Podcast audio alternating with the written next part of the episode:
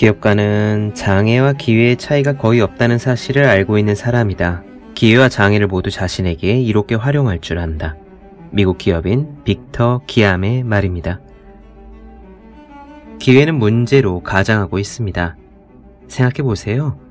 돈은 문제를 해결하는 사람을 향해 움직입니다. 그러므로 공부는 어떤 면에서는 문제를 해결하는 기술을 익히는 과정이라고도 할 수 있겠죠. 공부를 취미로 하지 않는 이상 여러분이 무엇을 공부하든 그 목표는 바로 문제를 해결할 수 있는 자격이나 능력을 갖추는 겁니다. 마치 망가진 울타리를 고치기 위해 못을 박는 방법을 배우는 것과 같아요. 그리고 경험상 이렇게 생각할 때 이상하게도 마음이 편했습니다. 나는 대단한 공부를 하는 것이 아니다. 그저 못 박는 법을 배우는 것 뿐이다. 하기 싫거나 어렵다고 불평할 이유가 사라졌기 때문이 아닐까 싶었습니다. 공부를 할 때는요, 여러분의 공부가 무슨 문제를 해결하는데 쓰일지 생각해 봅시다. 그리고 그 문제가 가지고 있는 기회를 상상하는 거예요. 목수가 못 하나를 똑바로 박듯이 여러분은 문장 하나에 집중하는 겁니다. 여러분은 그렇게 대단한 공부를 하는 것이 아닙니다. 책상에 올려두기만 해도 공부하고 싶어지는 365 홍콩 캘린더. 당신은 대단한 공부를 하는 것이 아니다. 의 한 대목으로 시작합니다.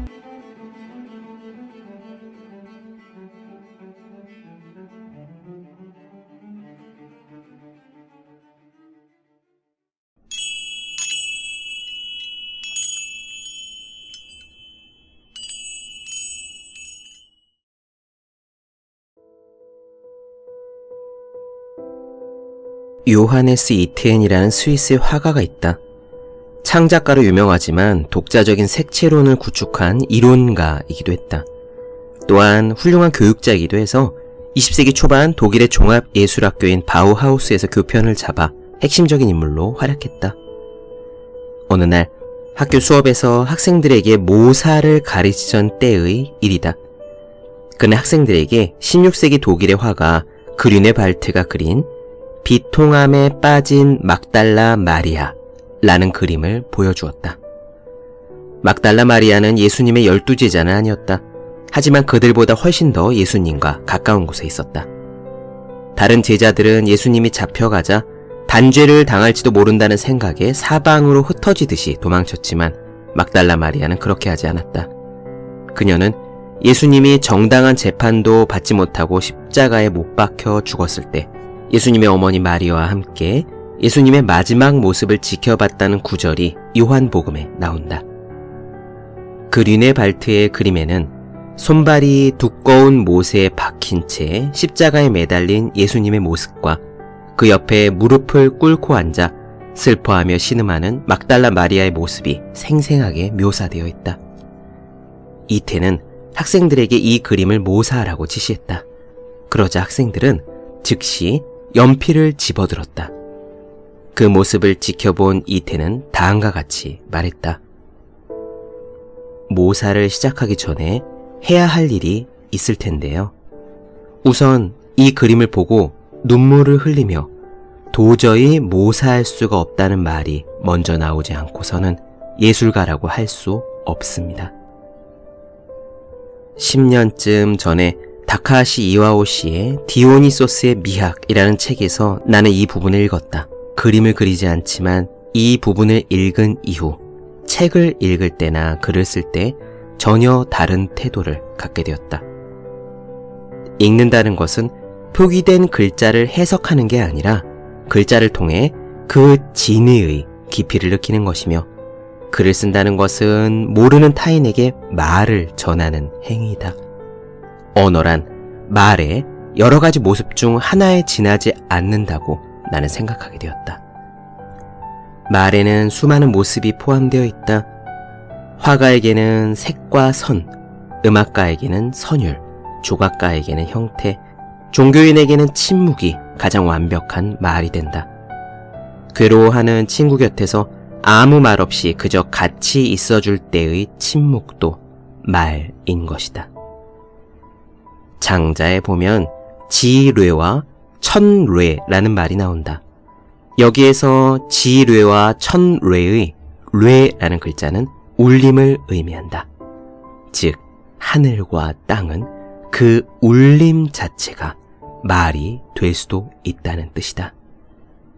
이런 울림이라고 하는 소리 없는 목소리는 귀에 들리지 않더라도 가슴으로 전달이 된다.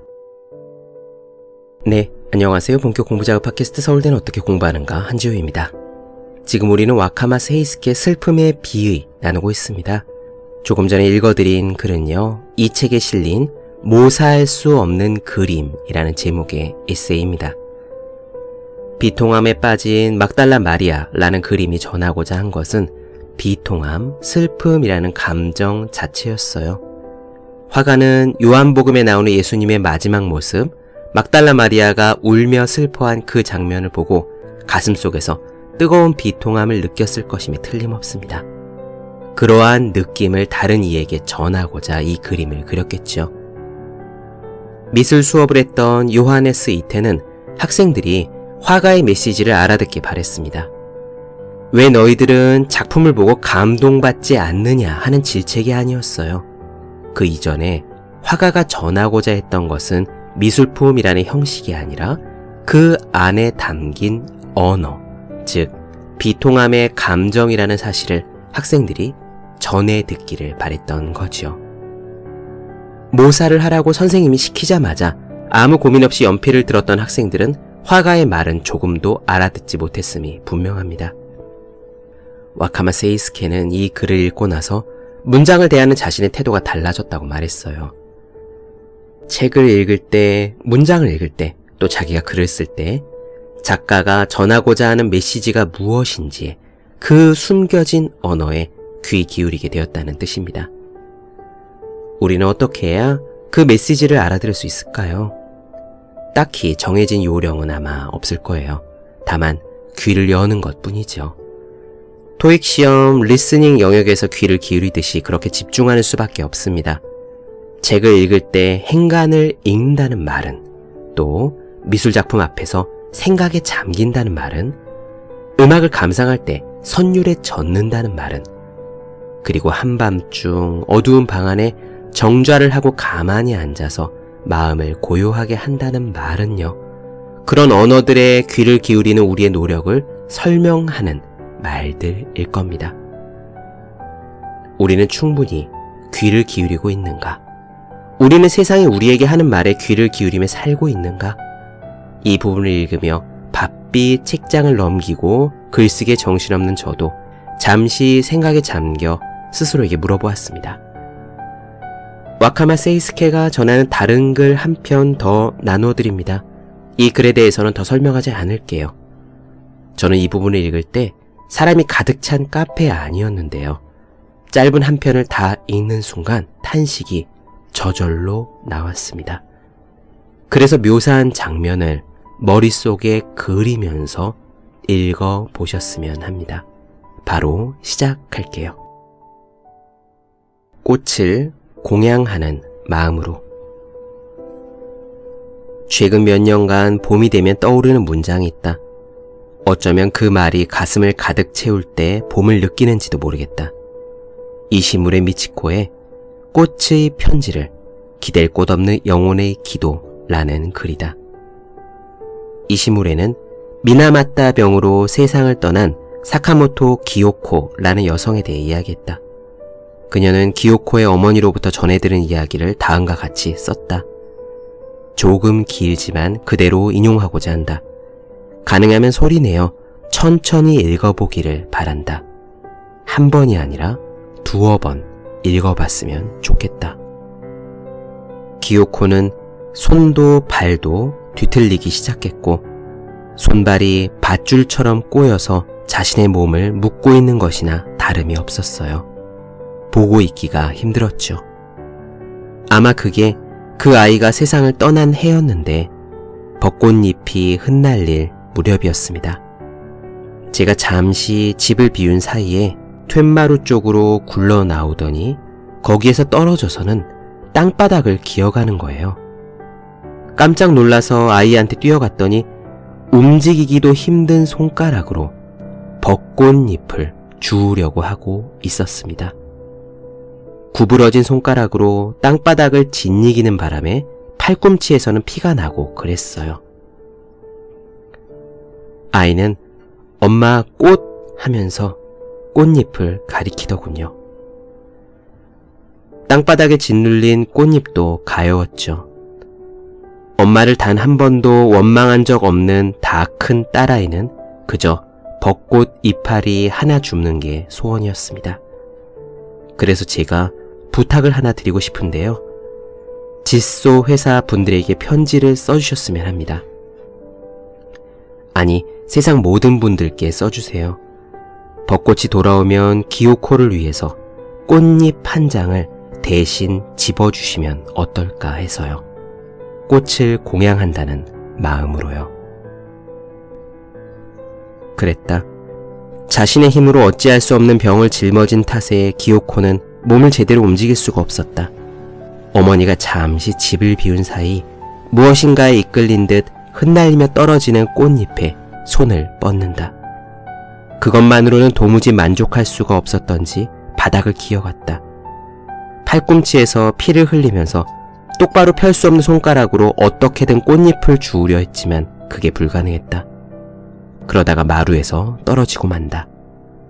집에 돌아온 어머니는 그런 딸의 모습을 보고 놀라서 뛰어갔다. 아이는 엄마 꽃이라고 말하며 주우려 했던 꽃잎을 가리켰다고 한다. 어머니는 이시무레에게 글을 써달라고 부탁한다. 미나마따 병의 원인이 된 수은을 배출한 기업 짓소를 상대로 아니 세상 사람들에게 기요코와 같은 아이가 있다는 것을 알리는 글을 써달라고 부탁한다. 이시무레는 기요코의 부모하고는 아는 사이였지만 기요코에 대해서는 전혀 알지 못했다. 이시무레에게 있어 글을 쓴다는 것은 기요코처럼 말을 빼앗긴 사람들의 입과 손이 되는 일이었다. 그렇게 해서 탄생한 책이 고해정토라는 작품이다. 우리는 고해정토와 같은 글을 절대로 쓸 수 없을 것이다. 하지만 우리는 읽을 수는 있다. 우리는 그저 이 작품을 읽는 것만으로도 기요코와 그녀의 어머니의 슬픈 소원에 응답할 수 있다. 읽는다는 것은 쓰는 것과는 전혀 다른 의미가 있다. 글로 된 말은 언제나 읽는 행위를 통해서만 이 세상에서 살 수 있는 생명을 부여받기 때문이다. 비유가 아니다. 읽는다는 것은 말을 탄생시키는 일이다. 또한 그녀의 어머니는 기요코를 위해서 꽃잎 하나를 집어 주었으면 좋겠다고, 그리고 그보다 더한 공양은 없을 거라고도 말했다. 기요코가 세상을 떠나고 얼마 지나지 않아 그녀의 부모도 같은 병으로 세상을 떠났다. 우리는 비록 고해 정토를 읽지는 못하더라도 벚꽃이 피는 봄날이 되면 꽃잎 한 장을 들고 기요코와 그녀의 가족을 떠올릴 수는 있을 것이다.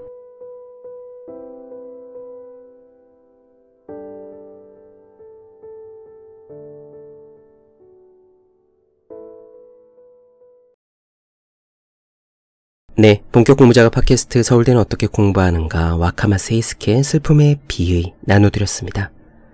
더 많은 이야기가 궁금하신 분들, 질문사항 있으신 분들은 제 유튜브 채널 서울대는 어떻게 공부하는가 또 네이버 블로그 생의 즐거운 편지, 다음 카카오 브런치 한지의 브런치, 인스타그램 해시태그 서울대는 어떻게 공부하는가 검색해 주시면 좋겠습니다. 또 공부하는 모든 분들의 필수품 왜 이런 책이 지금까지 없었을까? 학생, 수험생, 취준생, 직장인 등 공부하시는 분들 위해서 어떻게 공부해야 되는지 설명한 혼자 하는 공부의 정서, 그리고 책상에 올려두기만 해도 공부하고 싶어지는 하루 한 장 공부자 캘린더, 365 홍콩 캘린더를 읽어주셨으면 좋겠습니다. 오늘 여기까지 할게요. 전 다음 시간에 뵙겠습니다. 여러분 모두 열심히 공부하십시오. 저도 열심히 하겠습니다.